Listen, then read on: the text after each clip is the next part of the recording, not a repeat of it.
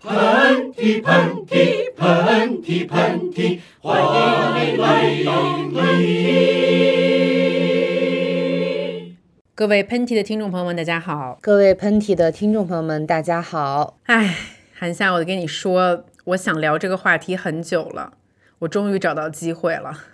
你每次这个开头有一个哎，我就知道这个话题呢，有可能是关于两个人的。嗯，怎么说这个事儿呢？就是你知道，我和我的丈夫黑子 Mr. Black 搬来中国也有三年的时间了，就真的挺快的。嗯，是是是，那个刚来胡同的那个房子还历历在目。嗯，是啊，那是第一年。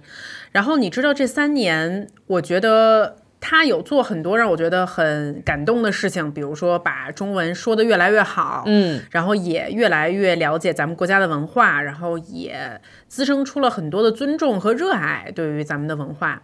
但是呢，我一直觉得他有一点，就是我试图花三年向他解释这一点，但是我觉得他到现在也闹不明白的一件事儿，嗯，是。拔罐子吗？也是，也是，也是，也哎，这事儿还也也能用这个拔罐子，也能用这事儿来解释。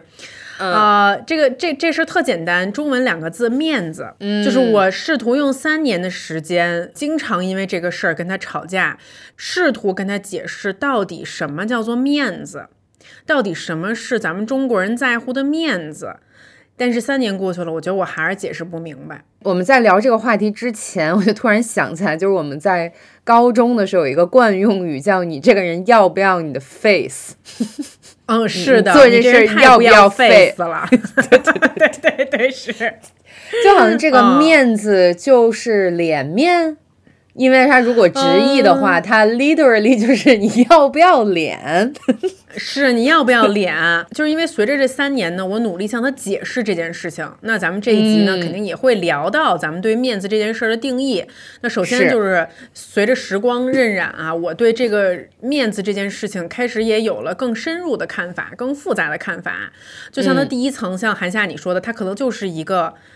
颜颜面的问题，好像是一个面子工程，是我的一个外部的一个自尊的一个问题。但是后来呢，咱们俩也可以再聊一聊。我觉得这事儿好像也不止这一层意思。那我先跟你聊一个事主要的事儿好了，就是说我是从什么时候开始，呃，发现我需要跟他解释面子这件事儿的。就最主要的一个原因呢，就是我俩在一起工作。然后呢，我俩在一起工作呢，就是我们都是老板啊。然后呢，他的职位呢是 CEO，然后我的职位呢就是啊，怎么说呢？就比如董事长总监吧，是董事长，我还真不是董事长。他的职位是董事长，我的职位是。Marketing head 吧，可以这么说吧，就是就是市场总监啊。因为一个公司呢，真正管所有事情的，就比如你说这董事长吧，这只能是一个人，不能说你这一共几个股东，你全都是董事长，你知道吧？所以我们在我们之间呢，就当时根据我们的性格会有这么一个分工，而且就是这个人呢，他其实最好也是比较具备商业逻辑的啊。比较铁面无私的这么一个人，我们下面就用这个黑董 来简称他。黑董跟朱总，黑董跟邵总之间，邵总之间 恩怨情仇，快点儿，快说，tell me，tell me。然后呢，你知道就是，嗯，邵总在成为这家。新的公司的邵总前呢，一直都是一个比较特立独行之人。那咱也没给谁打过工啊，你知道吗？那咱也没有过顶头上司这么一件事儿。虽然说他也不算我的上司吧，但是他也算是现在算是一个跟我平起平坐之人啊。那这个黑董，嗯呃，于是呢，我在工作中。一开始的时候就遇到了一个问题，就是你知道，原来我是那种呼风唤雨的，就是有什么事儿基本就是我说了算啊。那当然，咱也没没组织多大。多大的事儿哈？那原来咱那团队可能也就俩人，就是就可能就是王佳怡听我的而已。我我就是有的时候听你，有的时候就不听吧，就是那种。你也不听，是是是，就是咱这团队也比较涣散，咱也不太具备真正的所谓管理能力啊。嗯，对，所以说咱们是带着这种经验来到了这家新公司的。那你知道做这个服装公司呢，它其实跟我原来的这个自媒体公司有所区别。它虽然说我们是个还是个小公司啊，但咱们麻雀虽小，五脏俱全，咱们各个方面的人事，然后各个方面的这个组织结构其实都有。因为你知道我们这公司基本上除了工厂不是我们自己的，其他事儿都是我们自己做，连客服都是我们自己的。嗯，然后所以说呢，就是这个公司大大小小的事情很多。慢慢慢慢的，这个曾经生性比较散漫的竹总，就遇到了这个做事比较严谨苛刻的黑董。嗯，然后当两个人发生一些矛盾的时候，他就会当着所有员工的面儿跟我提出我做的不对的地方，就是就他就他他他呲儿我，你知道吗？就是他敢当着所有人的面呲儿我，呲儿你，呲儿了你，我啊！你说我这么多年我被谁呲儿过呀？你懂吗？你没有被，你可能没有被，我没有见过你被任何人呲儿过。我们俩可能没有被人呲儿过。我们俩可能在日本被那个就是弄行李那几个航空公司的呲儿过，然后 已经被他们呲儿了。那可能就是我，就是人生。就成年以来最严重的被呲儿了啊！嗯，然后他怎么呲儿你？I wanna know。他其实也就比如说吧，就到了周五，大家都该提交报销了。然后，但是因为我事务繁忙，我没有提交报销的时候，他就会来到我的办公桌前，然后当着所有人的面说：“哦，所有的所有人的报销我都看到了，但只有你的没有看到。”你知道吗？天呐，他我真的。我听到就已经生气了，但你就是，但你知道这时候会让我非常的没有颜面的地方在于，我确实没有提交我的报销，但是你好歹也应该敬我是一个邵总吧，你也不能就，你可以私下，我的意思就是说，咱们可以关起门来说话。咱们怎么关起门来说话都行，就是你让我给你跪下，我让我在一分钟之内把所有报销都给你提交都没有问题。但我的问题就是你不能当着所有人的面儿这么说我。嗯，这个是我一开始就我就试图跟他解释这个面子的这个点，我说你得给我面子，你这样做让我很没有面子。但是他就是不太能理解，就在他的这个简单的脑回路看来就是啊。有一件事情你没有做到，那你又是公司的 leader，你都不做到，那其他的人怎么可能做到呢？你就应该有带头作用啊！如果你做的不对的话，那你就更应该，就是我就更应该杀鸡儆猴，把你先杀了，然后再 敬给大家看一看。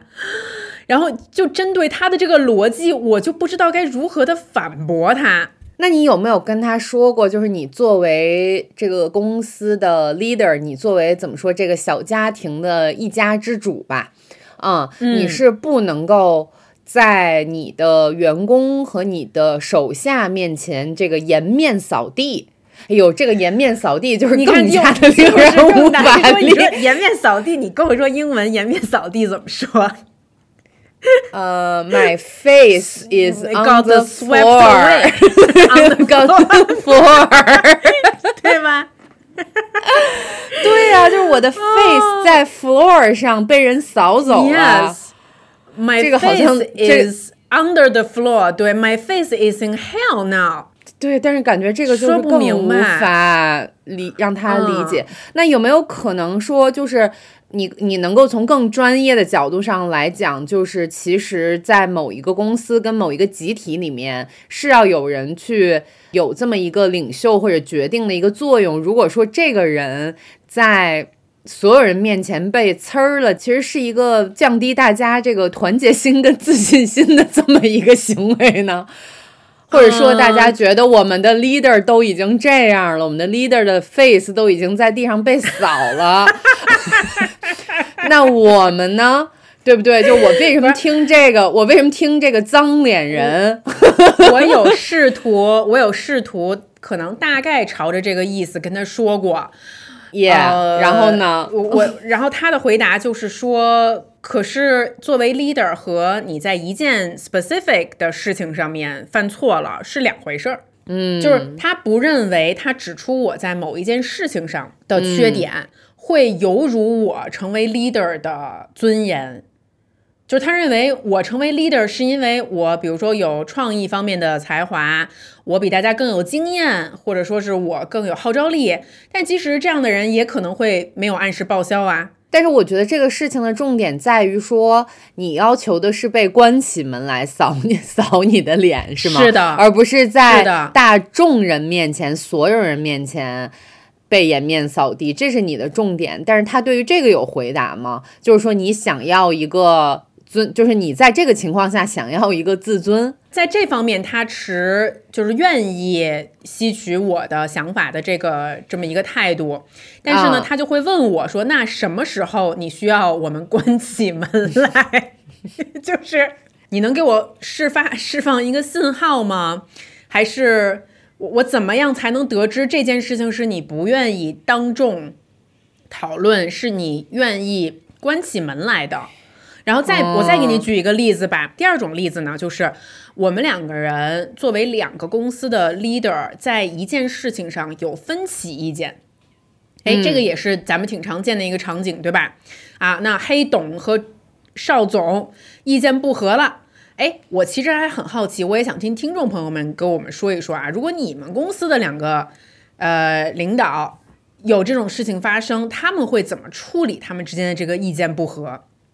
嗯，因为我俩处理的方式就是我们会当众 battle，就是就是就是像这就是街舞一样，当众的，是的，你先出招，我再出招，最后再 freestyle 一下，感觉。那个黑子跳的是那个手舞，你知道吗？就是他跳的应该是 非洲舞，我跳的应该是蒙古舞。最后最后抽一个大耳刮子那种，啊，真是，就是我们就会当场 battle。然后，但是呢，这个时候我会意识到一个问题，比比如说，我给你举一个例子吧。我们刚开始做这个电商的时候，我们遇到的第一个难题就是我们要不要参加平台大促。就是所谓平台大促，就是大家知道六一八、双十一，包括其实平台这个是比较明显的，还有各种各样的小促。那作为黑子他的立场看来，就是这个是有损我们经营原则的一个事情。我不应该为了其中的一个渠道，经常为你无缘无故的降价，就是为了配合你的游戏规则。然后，但是我的意见呢，就是，可是我们在中国。你既然作为一个新的品牌，你刚进入一个地方，你为了拿到这个地方的一个流量，你可能要先去遵守它的规则，或者说你先试图先去呃尝试一下它的规则，然后你再来看这个事情对你的影响是什么样的。在我看来，就是这儿有一块肥肉，咱们先把这块肥肉给拿了，然后。我们在说这块肥肉适不适合我们，那时候我们给它吐出来也行。然后，但是黑子就是说，我不，我从一开始我就决定我不拿这块肥肉。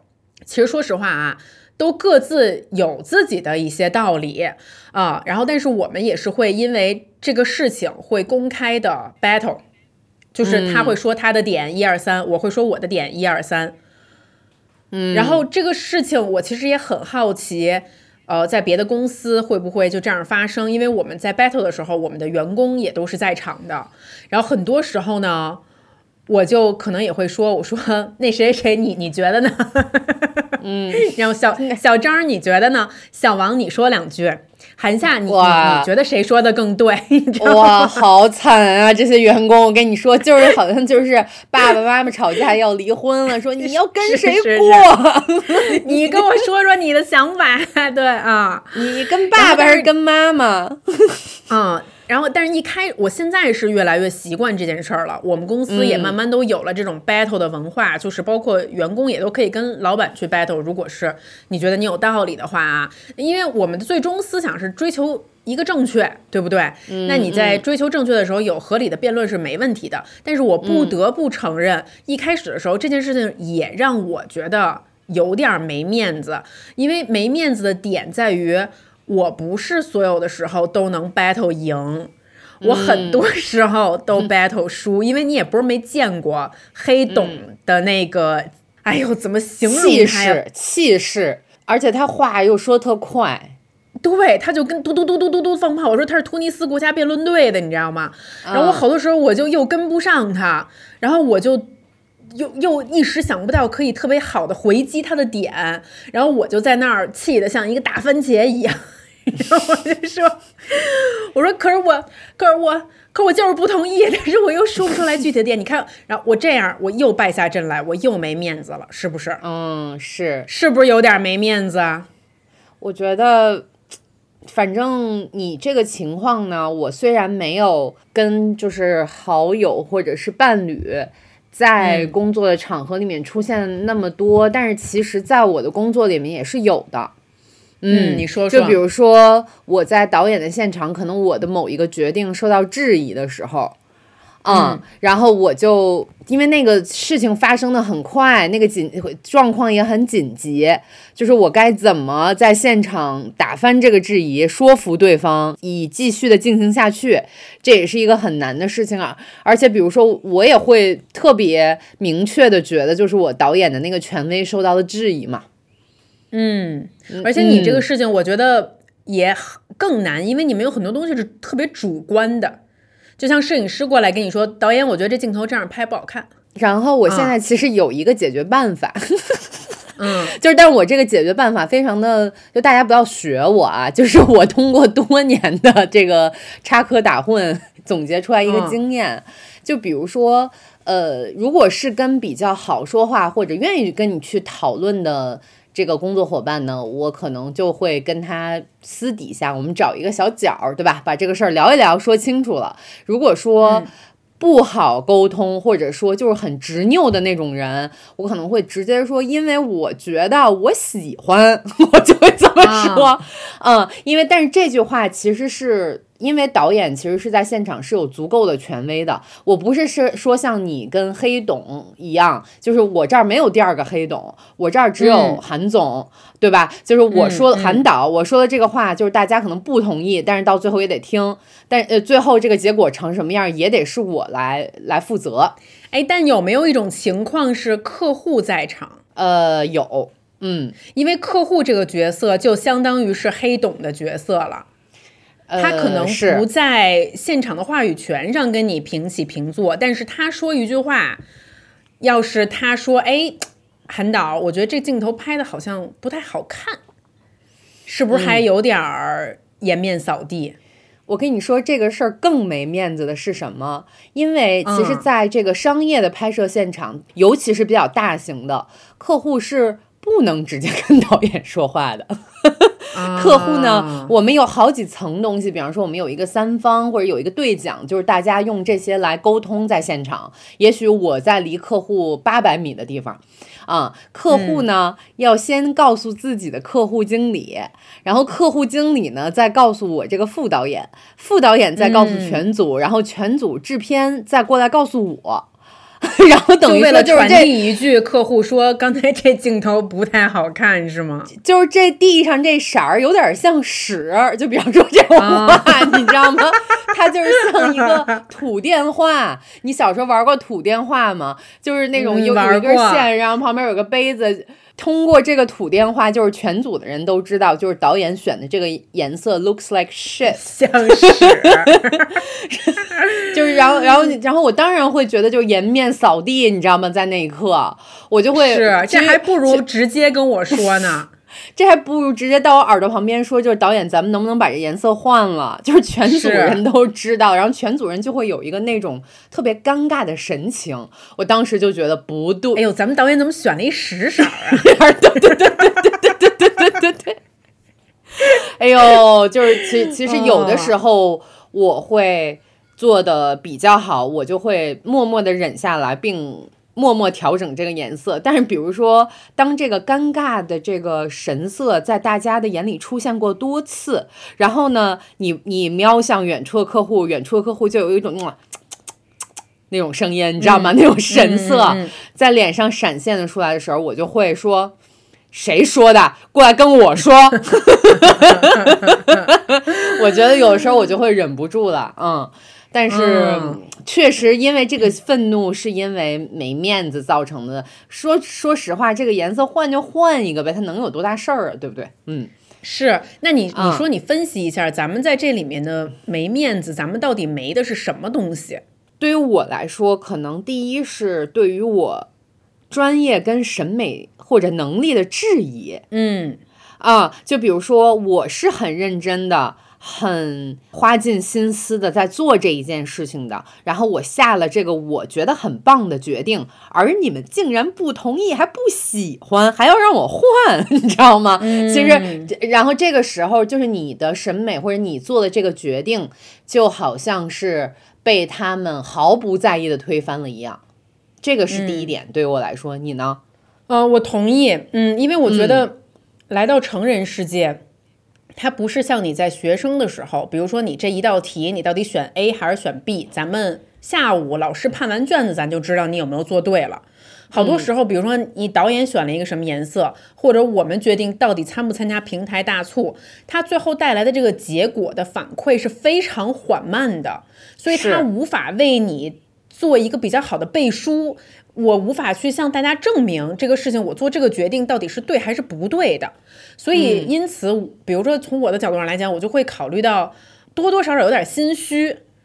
我会觉得我这个没有的这个面子，似乎是自尊心。然后我这个自尊心就代表着我内心还是对自己有一些不太肯定。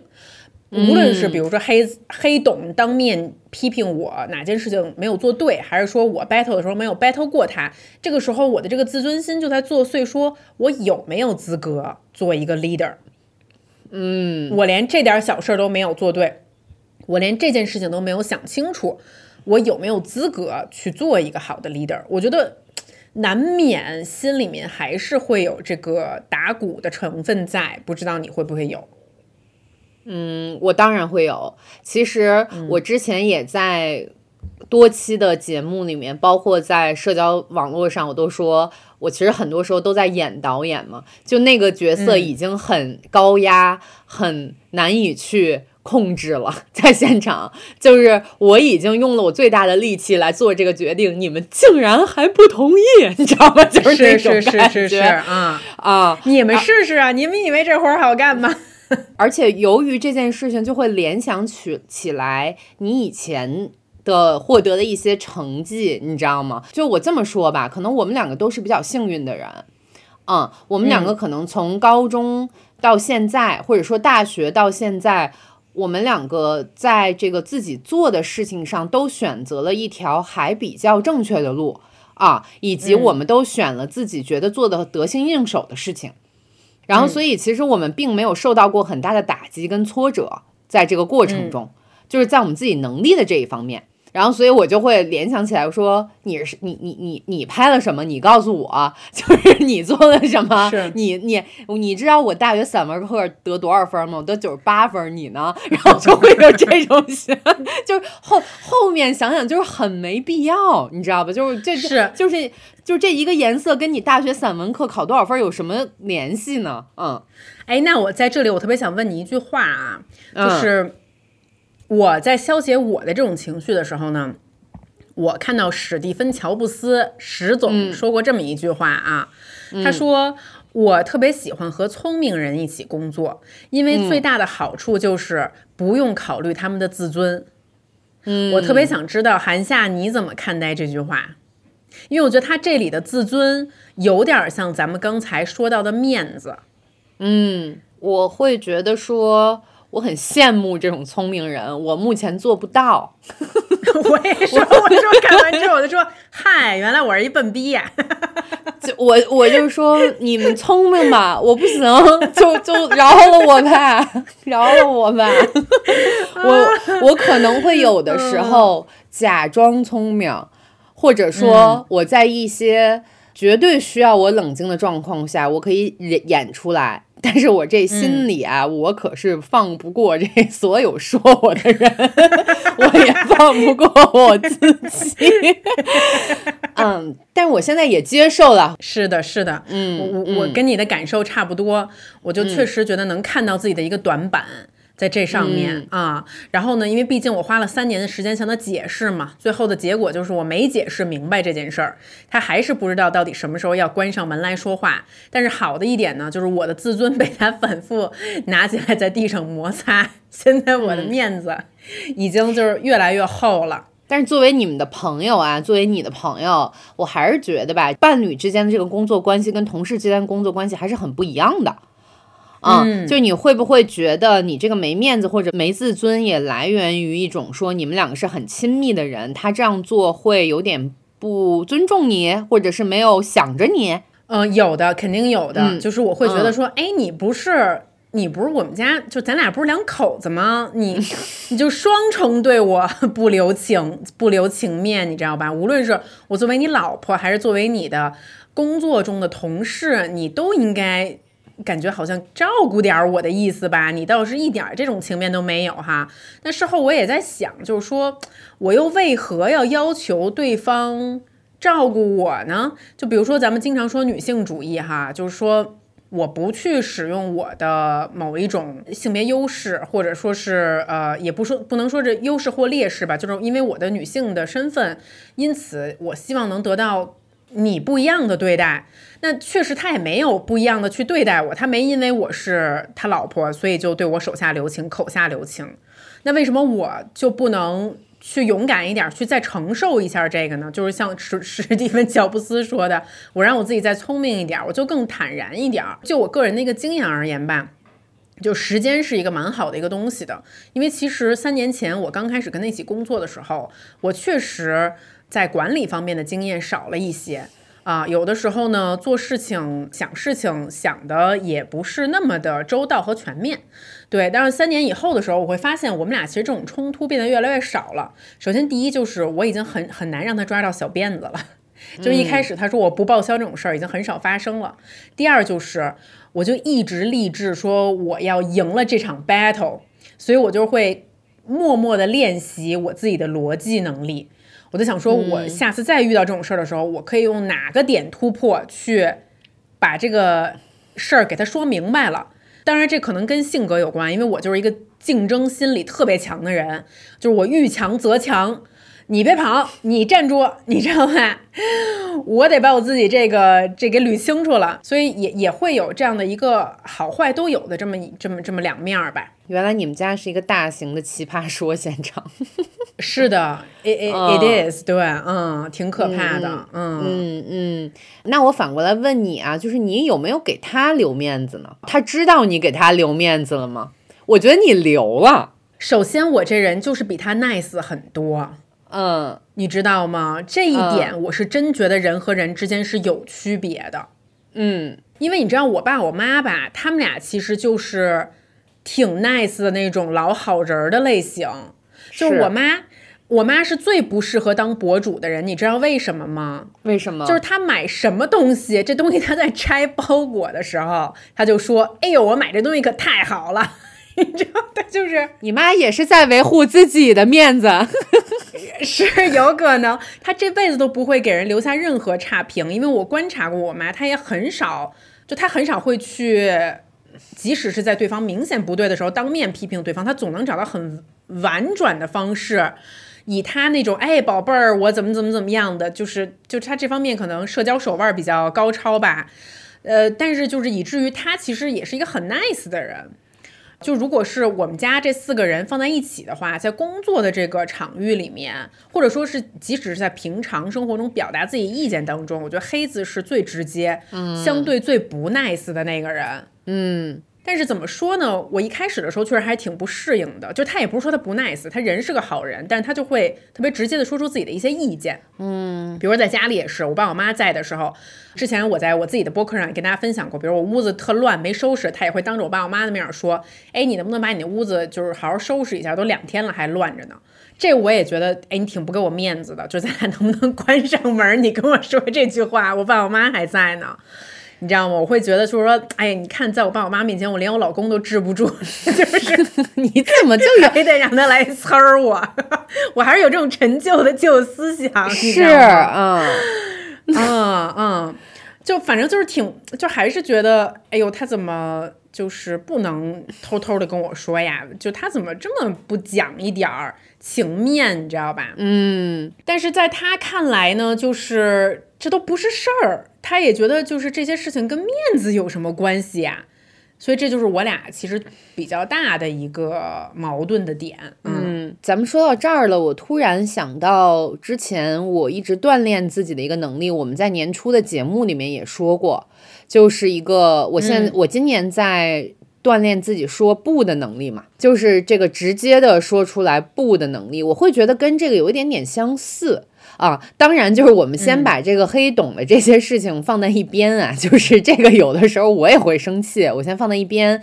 但是我在想说，这个给不给人面子，是不是跟这个直接的表达出来自己的需求这件事情是有联系的呢？就比如说，哎，你说的有道理，啊嗯，比如说，你说，其实我们很多，尤其是我们这个东亚人啊，呃，心里面经常。有一些抑郁或者没有办法抒发自己情感的这个问题，其实很多时候是没有办法表达自己的需求。嗯，也就是我舒不舒服，我高不高兴，我同不同意这件事情。有的时候我们为了去追求一种表面上的平和。为了给别人面子，也给自己面子，所以说没有办法说这个不，或者说直接的说出来自己内心的对当时的那个想法。我在想这件事情是不是有联系的？哎，我觉得你说的有道理，因为咱们就特别讲究以和为贵，嗯，就包括你，你刚才问我说我会不会有对他不留面子的时候，我总的来讲，我对他和我对基本上大多数人，无论是朋友还是同事啊。除非是极端的情况下，我还是会以这个以和为贵的这个精神来要求我自己，嗯，就不太想发生正面的冲突，嗯，尽可能想避免正面的冲突，哪怕对方其实做的不是特别好的时候，我还是尽量想要在表面上维持一些 nice，嗯，然后你说这个是咱们东亚人的一个特点吗？我觉得肯定是，但是这这个事情呢，我会觉得我现在在找一种平衡。我们没有办法，就是剥离自己生长的环境以及我们所形成的性格，就我没有办法完全跟它切断。我甚至也不觉得说，有的时候维持一种平和是一件坏事儿，是一件完全坏的事情。因为像我们避免矛矛盾和避免冲突，有的时候是一种保护色嘛。对于我来说，我不知道对于你来说是不是这样子，但是是不是在更需要的时候，在更。紧张更需要做决定的那个情况下，我可以比较直接的表达出来自己的情绪跟需求，也是我们急需去练习的一种能力。我也觉得是的，所以我在跟你讲，我在找一种平衡嘛。比如说，你看那个 Beef 那个剧啊。啊，那个美剧对吧？它其实讲的也是美呃美籍的这些亚裔的人的一些怎么怎么抒发自己愤怒的，或者说愤怒的出口到底在哪里？它的表现形式是什么样的一个一个这样的一个剧？我总觉得咱们是那种我百分之九十的情况下都要维持 nice，嗯，我都要。保护你的面子，保护我的面子，保护我们全家人的面子，直到你把我逼急了。是，然后就是兔子急了还咬人呢。我就在我就在高速上追你。是，就是我得跟你拼一个你死我活，就好像咱俩在机场跟那个日本的 那乘务乘务员，就是我今天我就疯了，我就我今天我就在这里疯逼了，我今天就是要一个 要一个结果，你不给我，我就我就。住这儿，我就是，所以所以就是说，咱们这个就是我就是他好像是一个。特别特别猛的一个曲线，就是前面百分之九十一直是特别平缓的，然后我可能就是在我心里累积累积累积累积累积，然后突然有一个点我就窜了，我要窜了，我就真窜了，嗯，但是可能有一些西方人吧，他反而是一个缓慢上升的过程，嗯，因为他可能在一些小的地方他不愿意，他就说出来了。或者他觉得不舒服，他就说出来了，嗯啊，然后反而他无法积累成一个像咱们那样的一个爆发，嗯，我觉得其实这个也跟我们从小到大的一个生长环境是有关系的吧。我想问你一个问题，就是你你为什么会觉得我们的自尊那么容易被践踏？我跟你说，对于我来说，其实我的自尊是我非常努力的建立起来的。我以前甚至是一个低自尊或者说没有自尊的人，我会觉得，嗯，因为我是用了。呃，漫长的时间以及工作经验以及生活经验，在我的生活里面慢慢的建立起来。我为什么要爱我自己？我为什么要喜欢我自己？我的亮点到底在哪儿？因为其实我从小就是很少被夸，以及被夸其实好像是一个天大的事情，我要把它捧在手心里面一样。但是当然，我觉得对于我们的很多听众，对于我身边的很多朋友都是这样子的。我们我们是非常。吝啬给别人于夸奖，或者说让我们觉得自己的自尊其实是一件平常的事情，我们会觉得有自尊这件事情才不平常，你懂我的意思？嗯 嗯，我明白。嗯，我觉得韩夏你其实代表了大多数的这个中国的原生家庭的一个状况，是的。父母觉得我夸你就让你飘了，是，你就会自大，是。所以说。所以，包括我，我身边很多很优秀的朋友，他都会说，他的父母从没有夸奖过他。嗯，他的父母可能会背地夸奖他，但绝不会当着他的面儿夸奖他。是，我觉得这可能是根植于咱们中国父母心中根深蒂固的一个想法，就是我不能夸我的孩子。嗯，于是我们的自尊心就是就是长在了尘埃里面。是你只有离开你的原生家庭之后，才能慢慢恢复正常。是。但是在我这边呢，其实我我我其实倒不觉得我的原生家庭是这个问题。那为什么我的自尊心还是如此容易被破坏呢？就是我我可能是另外一种情况，就是我父母倒是不太吝啬他们对我的夸奖，嗯，以至于我被培养成了一朵温室里的花朵，嗯，我有点自视甚高，嗯，我觉得自己什么都挺好的啊。然后等我真的闯出社会的时候，我会发现，哎呀。我怎么这么接受不了批评？嗯，就别人批评我一下，我就会觉得说，哎，我不是挺好的吗？但是你你这个，哎，你说的好像也对，那我我我是怎么回事儿 啊？天塌了那种，对对，我的天塌了，对，嗯，然后就是我觉得可能你的父母对你夸的过多或者过少，都不是一件好的事情，嗯啊。硬币都有两个面，其实两面都有。然后第二个问题，我想说的就是，我们个人主义的东西在自己的身上还是比较少的。嗯，很多的时候是没有为我个人而考虑，而是为我所在的这个集体去考虑。那这个时候，你的自尊就更容易被践踏，就是因为你你的面积，你考虑的东西的面积变得更大了。因为我是个人的时候，那就是我自己；如果是集体的话，那我的自己就变成了我的家庭，嗯，我的小家庭，我的大家庭，我的邻里，我的同事，我的民族，等等等等，它可以无限的被放大。于是，一点一点小的，就是践踏到你的这个圈子里的东西，都可以被视为践踏你的自尊。天哪，我觉得好累，就是我们。中国人在这个社交情情况中都要追求一种这个氛围感，你知道吧？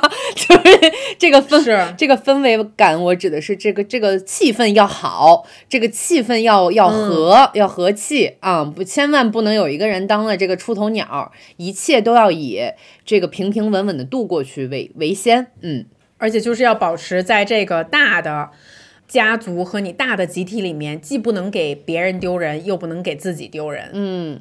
所以就是面子，为什么对我们来讲是一个这么这么重要的一个文化？而且我觉得这事儿，我真的是跟老外解释不清楚。我我其实有一个建议啊，我觉得解释不清楚就别解释了，因为我我也是放弃解释了。嗯，这可能就是一道立在这个黑董跟邵总之间一道无法。逾越的鸿沟吧，就像突尼斯到中国的这个距离一样，千里万里。一对跨一对跨文化的情侣，总得遇到点什么事儿，是你真的就是解释不了的。我觉得这事儿就是其中之一吧。他可能在追求一种情绪的直接表达，你在你在小心翼翼的维护某一种。通过时间跟经验才能建立起来的自尊，我觉得都没错。嗯，就是这事儿我也看开了吧。嗯，其实一开始的时候，我父母，因为你说我父母毕竟也都是土生土长中国人嘛，他们也会以一种中国爸妈的呃角度去看待他们这个养女婿，他们可能一开始也会挑点刺儿，因为你知道咱中国女婿，咱们都都很会做面子上面子工程的。嗯，你说这你要是去看你看你对方父母，你不得拎两袋水果？对不对？我问个问题，黑子知道什么时候回娘家吗？他知道个鬼！他知道哪天回娘家吗？早晨几点到吗？不知道。带什么东西去吗？你开什么玩笑啊？这个我觉得你还是得给他讲讲。中国女婿到娘家之后，你说娘家给你大桌菜，你怎么着也得过去给你丈母娘洗碗吧？嗯，你怎么着你也得给你丈老丈人捏捏肩膀吧？你怎么就这些面子上的事儿，就真的很难跟他们解释。是是，算了吧，算了吧，你就算了吧，帮他帮他给了吧。是是是，也只能这样了。嗯。但咱俩刚才说了半天，其实算是说了一个情绪层面、一个自尊心上的面子。嗯，但是我觉得吧，这一层面子可能外国人不是特别能懂。嗯，但是外国人呢，他们也讲其他的面子。嗯，比如说，就是我感觉到很多老外呀，也是挺虚荣的。嗯，相当虚荣啊，不比咱们差。嗯，是吧？嗯，是，就是这属于另外一个层次上的面子。就是可能是在财富、在金钱上面的一些讲究的东西。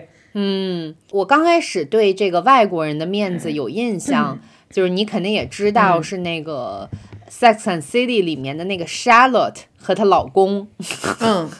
我就想，是他俩就贼要面子。我就看着，就是这 Charlotte 天天就是这家里这花摆哪儿，她这女儿穿什么，就是她穿什么衣服，她丈夫穿什么衣服，她这个走路该怎么走，我就我就觉得这人怎么这么要面子？我当时就是，嗯，而且我记得有一集是。他好像是把他们的家，就是在曼哈顿的那个家打造的特别的漂亮，嗯，然后有杂志要来拍他们的家，然后那个时候她跟 Trey 就她第一任老公两感情已经破裂了，然后但是呢，她老公还是很给她面子，嗯，然后他们就是在家里面拍了那种很精致的纽约上层社会，然后在中央公园旁边有一这么一个豪宅的这么一个，就感觉也是比较虚荣的这么一个假象吧，但是她配合她出演了，那时候我就觉得说，你看。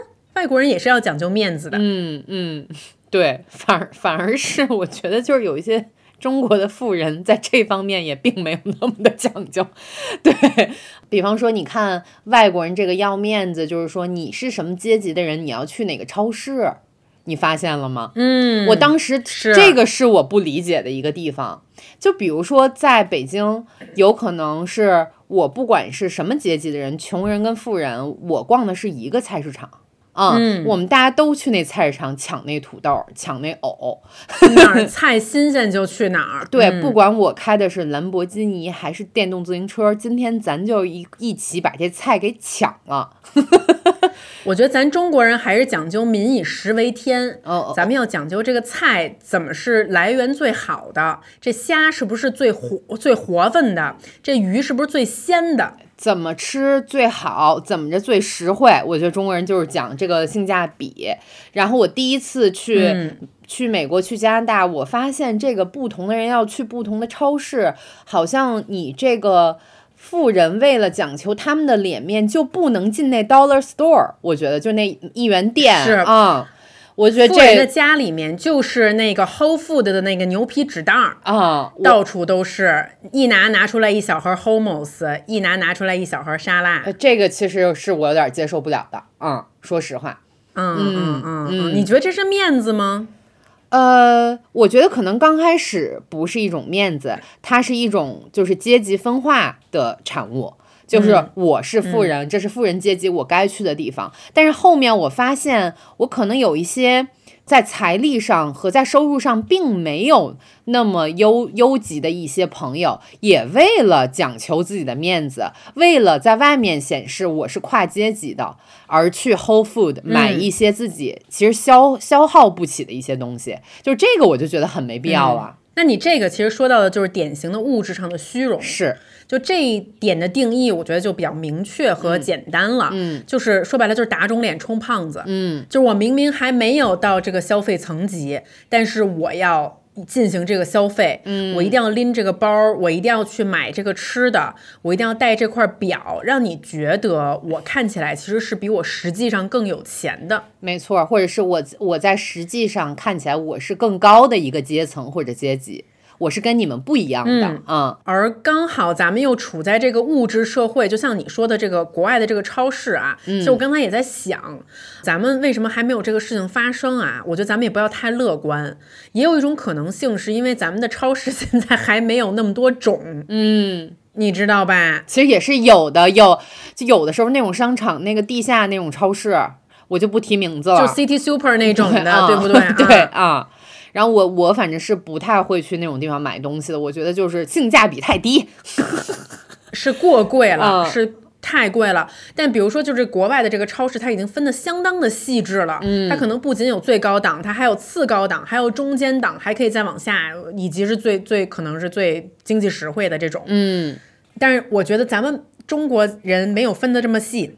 嗯，也有可能是因为咱们的城市在这方面还有点短板。嗯，你看着吧，就以上海这精神头，如果 上海的超市能被分得这么细，我相信在不久的将来，也有一大堆人拿着 Whole Food 的袋儿在大街上走。哎呦，拿着 Whole Food 的袋儿，穿着 Lululemon。哎呦，不行，有点受听这个场景稍微有些不适，对不起。但你不觉得？但你不觉得就这事儿，其实它如果发生的话，一点都不会让你惊讶吗？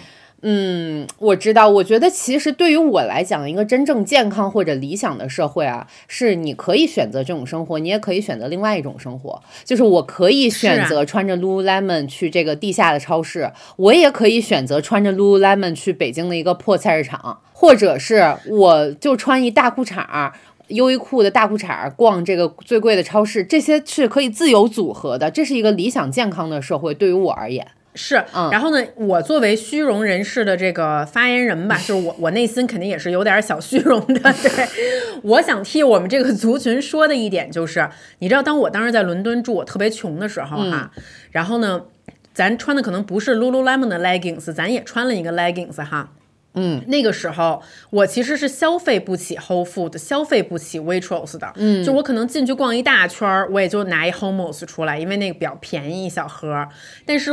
我又不得不承认，我进去之后确实有一种，可能是我们这种虚荣人群的特性吧，就我有一种心灵被治愈的感觉，你知道吗？嗯，我觉得这里好明亮，这里的水果都亮晶晶的。我不买，我就在这里面走会儿行不行？我就觉得那个 Waitrose 吧，就是在我心中有一种天堂般的圣光，你知道吗？嗯，我我我理解，他他。我我能明白，我现在的经济水平没有达到这个地方，但你不能阻止我对美好的生活有所向往和憧憬。是是，我我我我能体会这种，就是竹子，我给你讲啊，就是可能我现在连消费得起，我可能也不会真正在这种地方真的。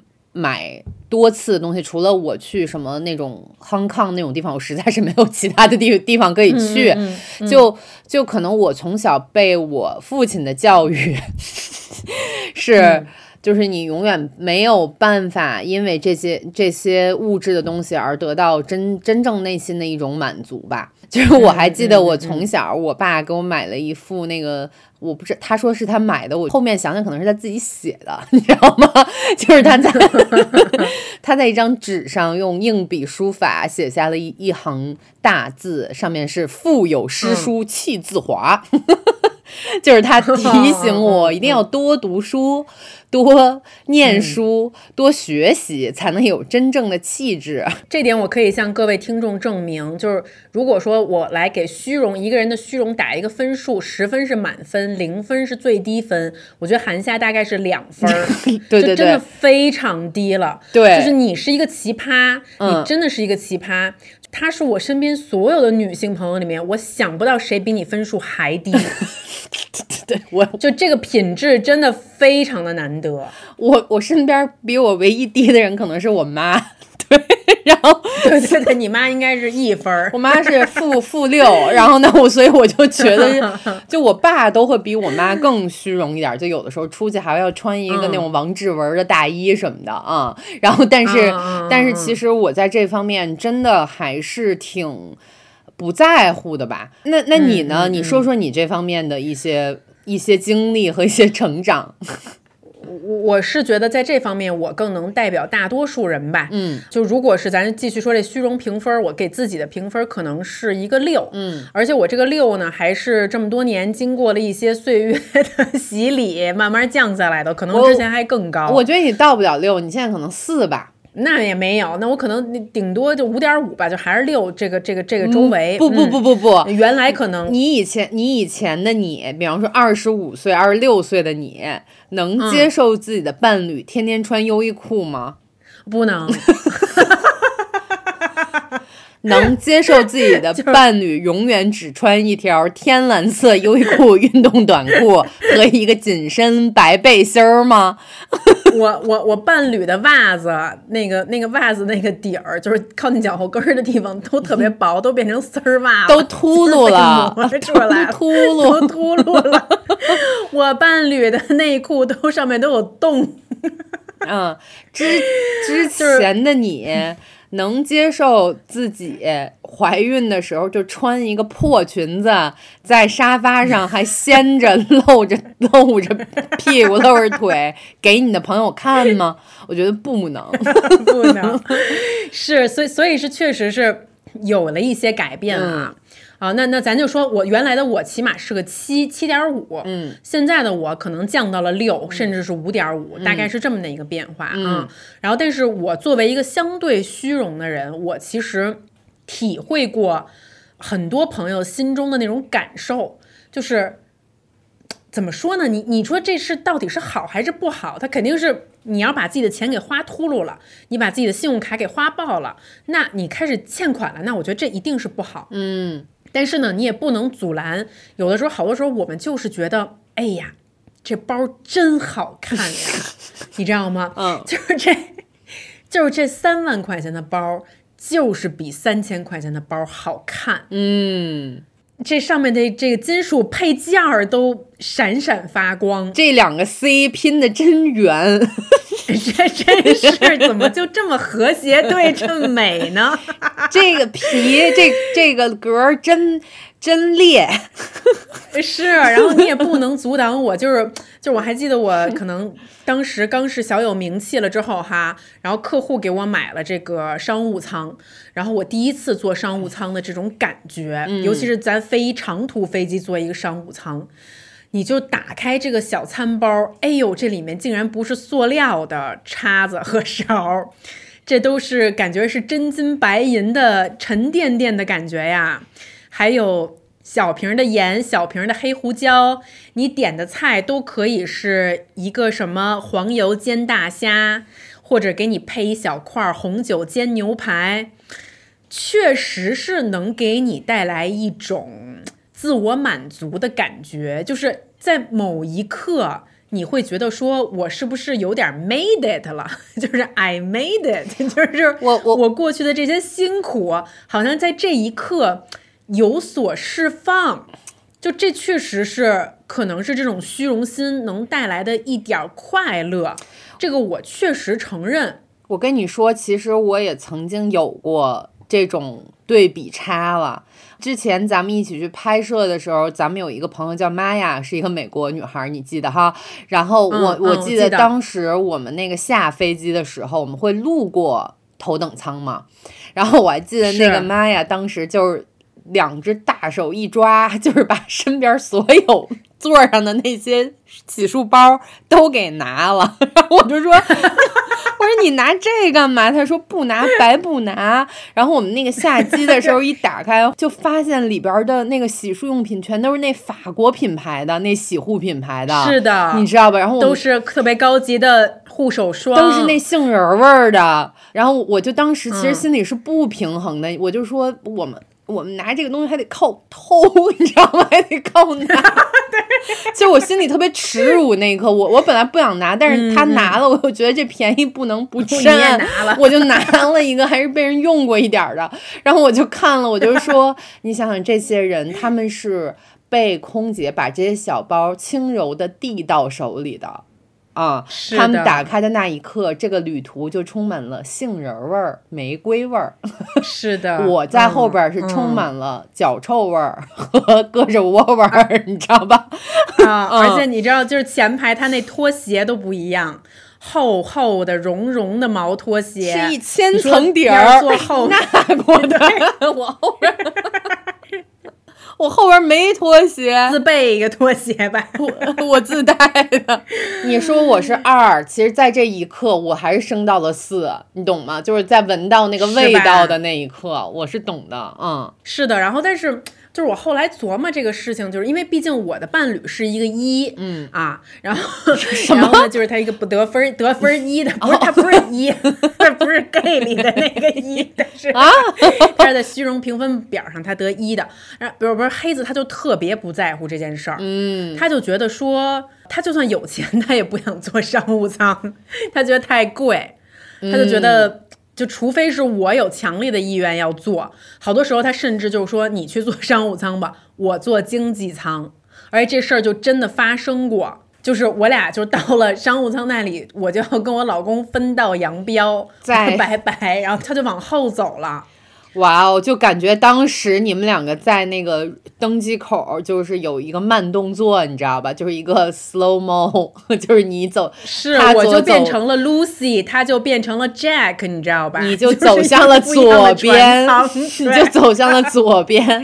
是。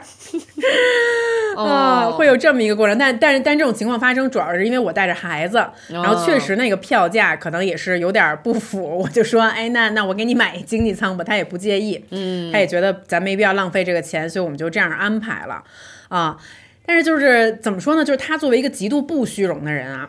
我们俩经常会在这个事情上还是会产生一些小矛盾，嗯，比如说我们今年年初上海飞到伦敦的这个机票，我俩就坐的是经济舱回去的，嗯，因为那个商务舱当时又是国门刚刚开放，那个商务舱实在是太贵了。嗯，当那个商务舱的价格是你经济舱的四倍的时候，而且其实那时候经济舱也挺贵的，就是因为票务很稀缺。嗯，这个时候你真的是要把你所有的虚荣都放下。这个是我觉得，就是为什么我觉得我的评分最近就是被调整到了六的一个原因，就是我觉得我还是能拎清一些原则性的事儿。嗯，什么在我看来是呃有点偏负面的虚荣的时候呢？我就是花过多的钱去享受一个没有必要的东西的时候，嗯嗯或者是花过多的钱去享受一个真的在自己消费范围之外的事情，只为了证明，哎，你看我好像过得挺好的，我好像看上去挺牛逼的。我觉得这个时候虚荣就会有一点点变形了。嗯，但是还好，就是我身边有这种一分儿的选手，还有你这种两分儿的选手。嗯，就每一次我是有这个变形的潜力的啊！要是没人拦着我，我肯定就变形了。估计现在我已经破产了。就是如果没有你们这种人的话，哦，然后但是因为有你们这种人的存在，会不断的把我拉下来、拉下来、拉下来。然后有的时候就会让我觉得说，哎，其实。就所谓这种财富上的虚荣也也没什么了不起的，没没没什么好显摆的，就是它其实没办法带给你什么实质上的快乐，或者它带给你的快乐有可能是很短暂的。比如说在打开这个商务舱的洗漱包的时候，你确实闻到了这个杏仁味儿，但是这你这十个小时的这个旅程飞完了之后，你这种快乐它也就不存在了。我想想想，我竟然花两万八买了一瓶身体乳，嗯啊，何止两万八？有时候、你知道吗？嗯所以就是，所以你就觉得说也也就那么回事儿吧，对吧？嗯但是其实我有一个困惑，我想跟你讨论，嗯，关于这个外在的这个虚荣或者外在的这个面子，我想跟你讨论，就是，呃，我之前也有一个我们我们一个共同朋友，然后他也是在时尚产业工作的，就是我经常可能也、嗯也要跟一些时尚产业的朋友们打交道，就是在拍摄的过程中。嗯其实我在拍摄的时候是一个不太修边幅的人，我也没时间修边幅，嗯我只能做到的是，我可能穿一个我自己觉得好看一点的衣服，别让我自己特别的落魄。我可能会、还是会化妆，对吧？我还是会穿漂亮的衣服，但是我从来没有想过我要穿名牌儿这件事情，在我进行时尚拍摄的时候，哈。然后我这个。另外，这个在时尚界工作的朋友就跟我说，说他需要在拍摄的过程中一直穿名牌儿，他需要购买最新的名牌儿。然后我就问他说，为什么呢？就是你不是工作吗？你在工作的过程中不是要在地上滚来滚去吗？很累哎。就是你穿这些名牌，你不觉得暴殄天物吗？就是为在地上滚来滚去。他他就说，如果他不穿名牌的话，别人会看不起他。嗯，然后会因为他穿更贵的名牌而更抬举他，然后他也劝我以后更穿穿更多的名牌，就是这件事情我们之间其实是有比较激烈的争论的。因为你说的这个情况我也还蛮了解的，就是我也算是半只脚在时尚圈的人吧，四分之三个脚。嗯，这个圈子呢，因为它跟其他的圈子它还是有一些区别，嗯，就是。这个圈子的产品就是你身上穿的这些衣服，是你拎的包，你今天戴的配饰，它的所有的这些东西都是如此的显而易见。嗯，虽然说我觉得他的这个行为确实是有一点虚荣，其次他又向你坦白的这个这个这个举止呢，又有点可爱啊，就是他能坦白自己的这种心理心理心理想法。呃，但是同时我在一方面我能理解他，就是因为这种。互相之间的攀比，让这个圈子就变得越来越浮华，嗯，越来越飘在天上。就似乎你想进入这个圈子，你想往上爬，你想结识一些人，你想让别人记住你，你想让别人再继续和你合作，你就要证明我懂。嗯，我懂的一个方式就是我要去穿这些最新的东西。嗯，我一方面可以理解他，因为他确实可能是。装扮你自己，以及给予你自信，以及展示给别人，你看，这是我的业务能力的一部分。嗯，但同时我又觉得这种方法很可悲，因为就是我也见过很多，比如大牌的摄影师，他真的已经很厉害了，他就穿一身黑，就可能他穿的就是他就穿优衣库，他他其实才反而才什么都不在乎呢。嗯。是啊，然后头发可能也不怎么梳，就是乱七八糟的啊。因为我已经够牛逼了，我已经不需要任何这种东西来充斥我了。嗯，所以就是那句老话，就是面子和里子是这么一个关系。你需要打肿脸充胖子，你需要面子的时候，都是你里子还是不够足的时候。嗯，在时尚圈就尤其明显。就讨论了这些呢，我觉得我可能更理解这个朋友了吧。但是我还是坚定的保持着我的两分儿，我觉得，我觉得我的 两分儿，对，就是以不变应万变，你知道吗？就是我就是两分了，你能把我怎么地？我就我就这样吧，也也挺好，嗯，就是我我在这个情况下做了我自己，也许那个时候我能更真诚的面对我自己，或者是我在那个情况下我要做什么事情，对吧？就是我就两分吧，没事儿。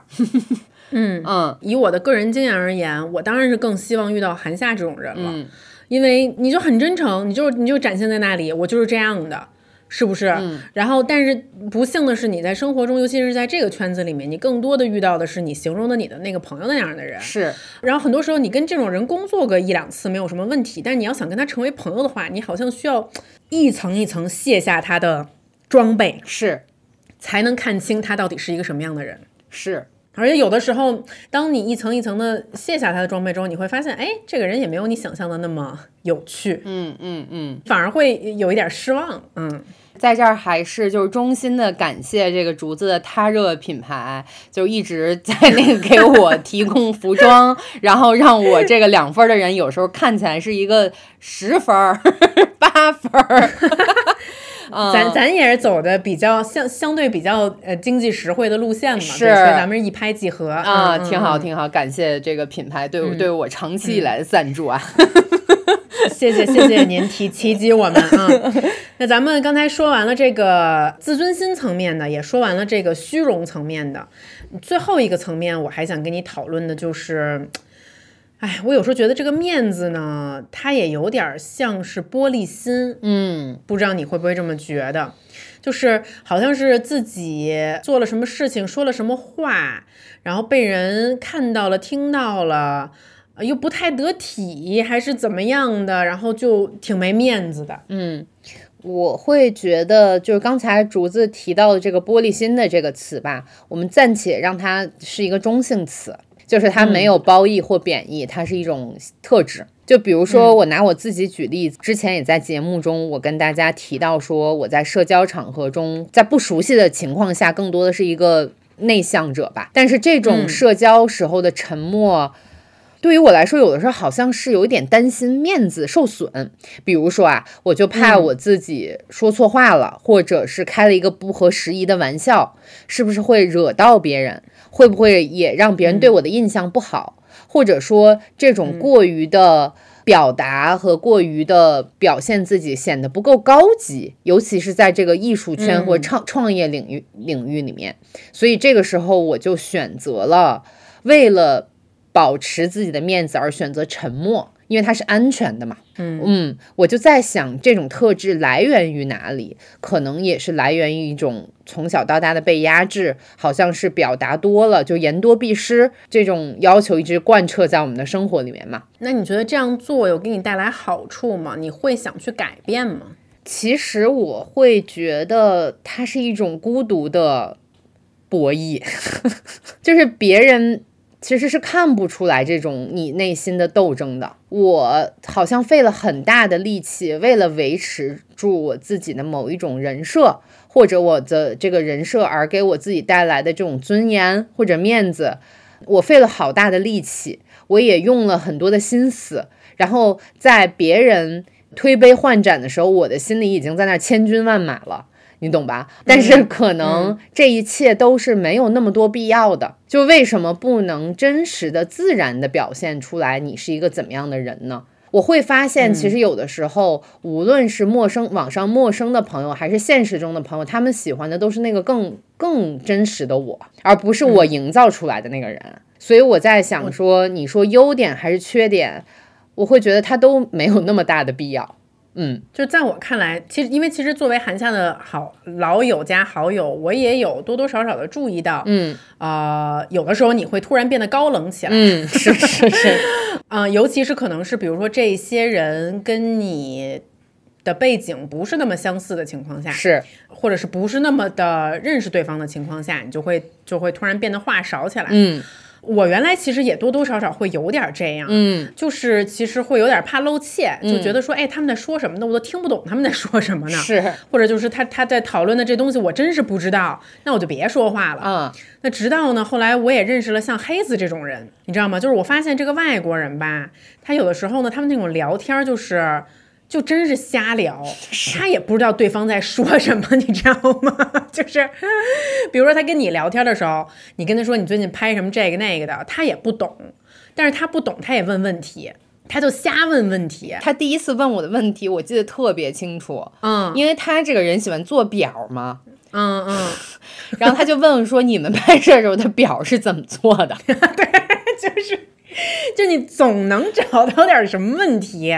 问一问，然后后来我就发现，这个吧也蛮值得我学习一下的，是因为因为有的时候，你比如说我跟牙医在一起聊天，或者说我跟一个做这个虚拟货币的人在一起，我是真不知道，或者说对方是一个工程师，我是真不知道我该问他什么问题呀？就是咱咱该咱该说点什么呢？或者说我说点什么让我自己不露怯呢？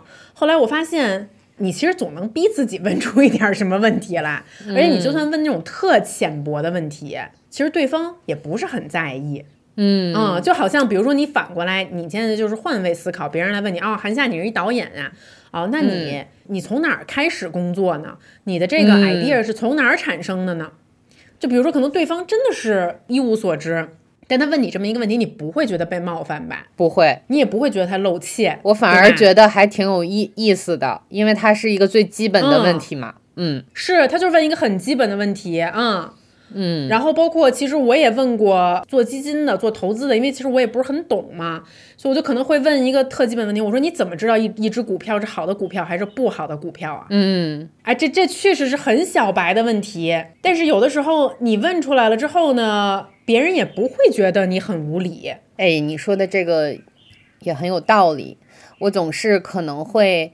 要维持一个这个聪明女性的一个形象啊，就是在这个社交场合中，但我内心其实是有很多傻问题或者傻想法在不时的飘过，你懂吧？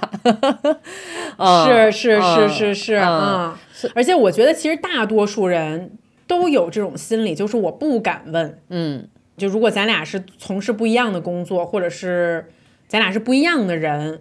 比如说，那你说咱咱要遇到一特酷的人，比如他有一个超级大鼻钉什么之类的，你也可以问他说：“哎，你这这就是巨大，那就面积比别人大。你说，哎，你这面积是怎么扩出来的？超级大鼻钉。” 我真，我觉得对方应该也不会，也不会觉得怎么着吧？不觉得我们俩在我们俩的社交场合里边会经常遇到有超级大鼻钉的人，也许在我们俩十九岁的社交场合里边会更多一点。嗯，我再提到一点，就可能我刚才在我的那个表达里面。提到的一点可能是恐惧，就这个恐惧来源于说别人不喜欢你，别人不会因为你的表达而喜欢正在说话的这个人，这也算是我我的小面子里边的一环吧。我特别的渴望所有人都喜欢我，我渴望得到那种良好的第一印象，优美的第一印象。嗯，但是就像我刚才说的，你得到了又怎么样呢？那个是真的吗？以及这个面子真的是那么必要的吗？你回家以后对自己。的那些纠结和对自己的责备，又是必须的吗？我我现在其实到了现在这个年龄，我觉得没有那么必须了。所以有的时候我可能会开一些不合时宜的玩笑，因为那个玩笑就是真实的我，也没犯什么天大的错。你说的这个，我觉得又绕回了咱俩刚才讨论的那个第一层，就是好多时候你还是想 be nice，是，就是 be nice to everyone，然后然后让所有人来都来喜欢你。但是我最近发现了一个事儿，我不知道你有没有发现，就是很多不是那么 nice 的人，嗯，甚至是有一点 asshole 的人，他反而能走得更远。啊，没错，我我早就发现了，嗯，就是。咱咱们说的这走更远，咱就不去定义他的好坏啊，但可能仅仅是在他他想做的这个事情上面，比如说在他的事业上面，他可能能走得更远。就是这件事情很反直觉，为什么在这一件事情上不是那个最 nice 的人走的走得更远？他都是被所有人喜欢了呀，对不对？嗯。但好像有的时候这个事情又不是这样的，因为你如果总是在顺别人的毛，你就。没有了自己的意见，嗯，没有了自己的想法，没有了自己的主张，嗯，你一定是要被一部分人讨厌的，嗯，如果你很坚定，你相信的这件事情是正确的，因为这才是合乎正常的社会的运行规则的，是合乎正常逻辑的。哎，你这个其实让我想到了我在工作中非常纠结的一点。其实咱们今天的这个讨论让我有了答案。我在导演的时候，大家都有监视器嘛。我是一个特别不喜欢别人站在我监视器旁边的一个人，尤其是我自己在做我自己的创作的时候，因为我以前就是一个还挺 nice 的人，就是我觉得大家都看嘛，或者你们想过来跟我说说话都行。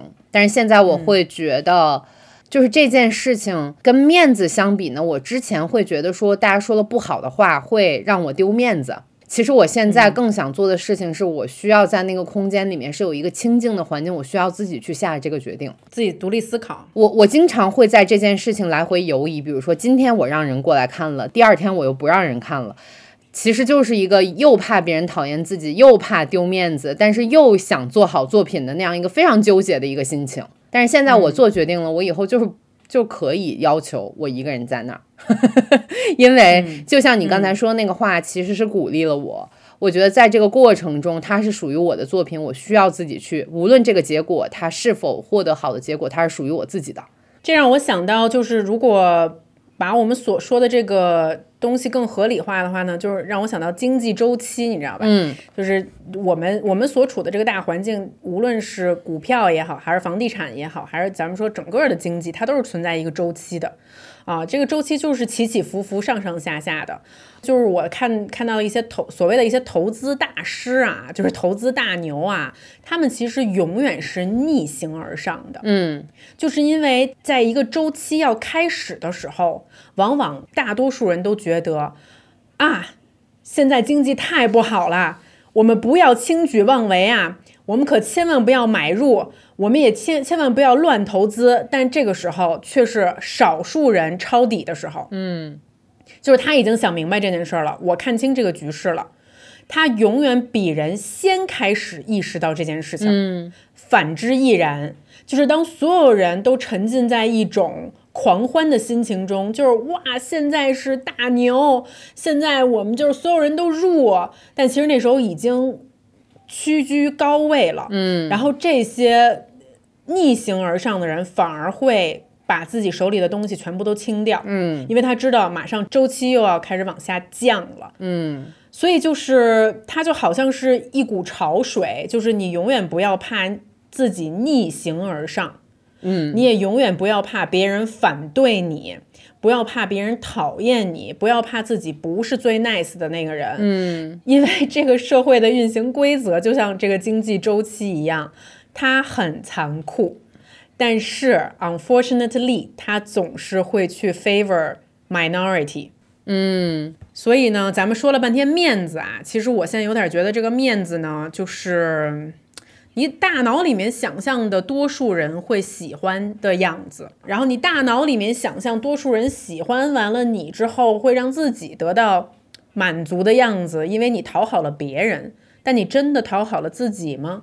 你真的想清楚了这件事情吗？你真的做出了所谓正确的决定吗？嗯，no no no no no，嗯，我觉得完全可能正相反呢。我我其实今天嗯有一个收获啊，就是我我之前可能为了这个面子的问题，或者是我的恐惧或者不安，我有的时候会用一种高高低低的姿态来面对这些恐惧跟不安，有的时候是装酷哈，有的时候是 装开心，但我现在觉得更多的时候，我需要用那个比较天然的状态去面对那个情情况。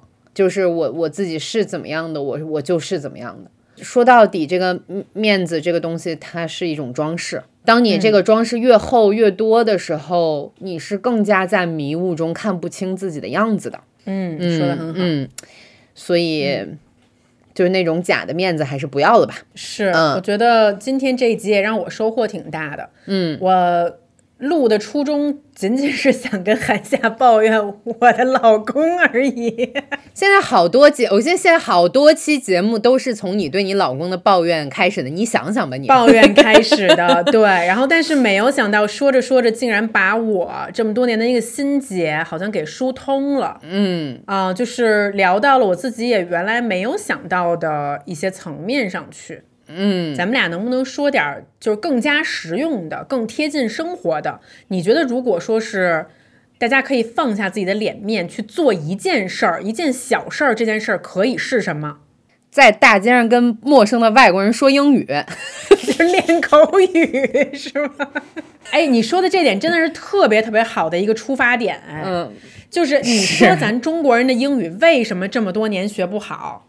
我觉得跟面子有很大的原因，哎，怕说错，是不是就是怕丢人、怕说错？是在这一点上啊，就是大家一定要相信我们两个老姐姐 的一些学语言的一些经历和一些突破口。我们俩的这个突破口跟背单词没有任何的关系，也跟努力没有任何的关系。我们俩主要就是这个不要 face 这一点。是，我觉得有有，咱们俩前面虽然说了很多自己要 face 的方面啊，但是在学英语嗯这上面，咱俩都还算挺不要 face 的，对吧？没错儿，没错儿。啊，你你有因为不要 face 出过什么糗吗？你说说，然后咱们鼓励一下大伙儿。因为我当时刚去加拿大留学的时候，我那个英文就很差，就基本上听不懂课那种。第一个月我我也是崩溃了。我就想说，花这么多钱到这么远的地方，一个字儿听不懂，太没有性价比。我说得赶快，得赶快让自己的这个英语水平提高。然后我记得我当时就开始给银行打电话。你知道，当时这个加拿大其实是一个非常对华人来说非常便利的国家，它的那个呃客服选项里面其实是有中文的。哦，真的啊、真的非常非常的便利。当时我就我就丢弃了这种便利，我就给自己找不好受，我就选那嗯英语。但是你知道，就是大家可能有所不知，就是国外的一些银行的客服其实不是英语母语的人，或者是不是这个欧美国家，其实很多是印度人。是是是，他们那个客服中心都是装在印度，对对对。然后我打开了以后呢，我就听到很多这个 hello hello hello hello，就这种这种语音的人开始跟我对话。我当时就是逼自己跟印度人跟这个印印度英语交流了很久，就是练习我的听力。我想我连这都听懂了，我还听不懂这这美美国口音，练了很长时间是是很有进步的。但是呢，其实有一个词我是一直分不清的。这这个词呢，就是 peanuts 和 penis。啊啊，对，然后我就是怎么着我也记不住这这两个词。peanuts 是花生，后面那个是什么？penis。我我也听不懂。你你们英国发音怎么发音啊？就是 J B。啊啊，penis，penis，OK。OK OK OK OK OK peanuts 和 penis 啊，明白明白。这个当时我在加拿大发音，他们是说的是 penis。啊，我刚才你让我说了六遍，我真的 我还说我说 penis 吗？OK，penis，你不用再重复了。然后呢，我就经常因为这个外国这个零食啊，经常有这一小一小袋的这个花生。然后呢，我就是有有两次，我就跟这个外国同桌的男生说，呃，Excuse me，Can I have your Can I have your penis, please？然后对方是一个非常这个善良、呃羞涩的这个加拿大年轻高壮男生，就心想说，中国女孩也是挺主动的哈。就是听了我这个话以后，就嗯，就 Can you say it again？然后我就说 Can I have your penis？哦，然后我就指了指，Looks juicy，Looks very delicious。Looks very delicious。 然后我这个时候就指了指他手里面的这个零食嘛，然后他才恍然大悟，就是我吃的是他的花生，而不是他的其他的部位。对，是是是是，但是就是这种对话，其实我进行过很多很多次，也犯过很多很多次的笑话了。但是其实就是由于这种多元和多层的练习，让我这个口语在三个月之内达到了非常。剧烈的突破，对，是就是想想学会一个语言，就必须得开口，而你在学的过程中就一定会犯错。哎，那那你呢？我也是啊，就是我还记得大概是几年前吧，然后我呢和。黑子，然后还有我们的另外一对 couple 的朋友，这俩人都是英国人，然后我们就坐在那儿聊天儿，然后聊着聊着呢，我就觉得这个风向呢有点不太对，就可能大家就聊了一些就是就是笑话吧，但是可能有点有点黄，然后他们就不停的在说一个词，就是他们开玩笑的，就是越开这个玩笑越大，越来越夸张，但是总在重复这个词，嗯，这个词叫做 orgy。然后我说什么玩意儿？奥吉，奥吉，奥吉，orange juice 吗？还是奥吉？就是 O J，这是 O J 吗？还是这是什么呀？然后我就听了一晚上，因为他们就是在就是 O J Simpson，就还是什么？就是因为你尤其知道，就是他们外国人有时候开玩笑吧，就是特别的。没没谱，就他也不是说说一百遍，对他就是就比如这事儿刚好达到他的笑点了，然后他就不停的重复，但刚好他们一直重复这词儿，我不知道他什么意思，你知道吗？哎呀，好惨！你有经历过这种社交场面吗？有有有，当然有，当然有，当当然有。然后这个时候你就会选择你你你该怎么办？一默默的记下这个词，回家查字典。二，跟着他们一起说，跟着他们一起说，但是也不知道什么意思。三，最后再问他们一下，到底什么是 orgy？你，那你选择了一二三中的哪一项？我一二三都选了，就是我先查了一下字典，结果没查着。后来我也跟着他们 orgy，orgy，虽然我也不知道这是什么。最后我再问了一下，我说哦，By the way, guys, what is orgy？但是就是其实大家也就是一笑，你知道吗？就是他可能觉得我在开玩笑呢，但是我是真不知道。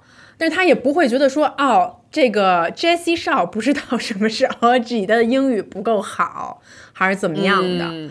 啊，就是，所以就其实我觉得，就学语言就是这么一回事儿，你就是可能要胆儿大一点儿啊，然后不在乎丢人一点儿。你说这要是搁咱中国，他们老外不知道一个这么一个咱们互联网黑话吧，那不也都很正常吗？然后还有大家就是就是你学你学这英语，或者你跟老外怎么说，跟你这个用词的。这个优美度和你这个发音的准确度没有任何的关系，没有一个人会因为你这些很好，但是你没有办法完整的说一个句子而觉得你英语好的。嗯啊，就是你一定是表达为先的嘛，所以就是我鼓励大家勇敢的说，大量的说，毫无面子的说。嗯嗯嗯，是的，是的，是的。所以就是最后说了半天面子这事儿呢，然后给出了一个最实践性最强、最容易去实践的这么一个。小 tips 吧，嗯，如果就是在大街上你们找了一些外国朋友，就是大家会很奇怪你们为什么这么做，你们就说，因为我们听了一个叫喷嚏的一个 podcast，就是这里边这两位主持人让我们这样做的，让我们见到外国人就过去跟他们练英语，嗯，推到我们身上，对，嗯，可以，那这期喷嚏就是这样了，然后也。非常感谢，其实我在这里是想跟大家说一个谢谢的，因为我上个星期发了一一个微博嘛，就是选出了我自己最喜欢的几期喷嚏的节目，然后我们在底下收到了很多非常感人的评论，然后我跟竹子都看了，也谢谢我们的听众一直以来的支持。真的是很感谢，我们都我们都落泪了，真的 不是假的。感谢大家不离不弃，因为毕竟我们也没更几期，所以是就就真比起来就觉得就是这干嘛呢？这是就才这么这么点儿，就别夸了，真的没什么。是的，是的，是的，对对对。所以咱俩现在能做的呢，就是还是保持一个固定频率的更新，互相激励彼此。没错，没错。然后也希望，如果大家有特别想听的话题，欢迎大家给我们留言，我们可能之后的一些选题也会根据大家的意见一起来创作。嗯，或者你们要想看谁。上喷嚏跟我们俩对谈也都没有问题，欢迎大家提这个人的名字。嗯，谢谢大家，非常期待。好，那就这样啦，下期见，拜拜。下期见，拜拜。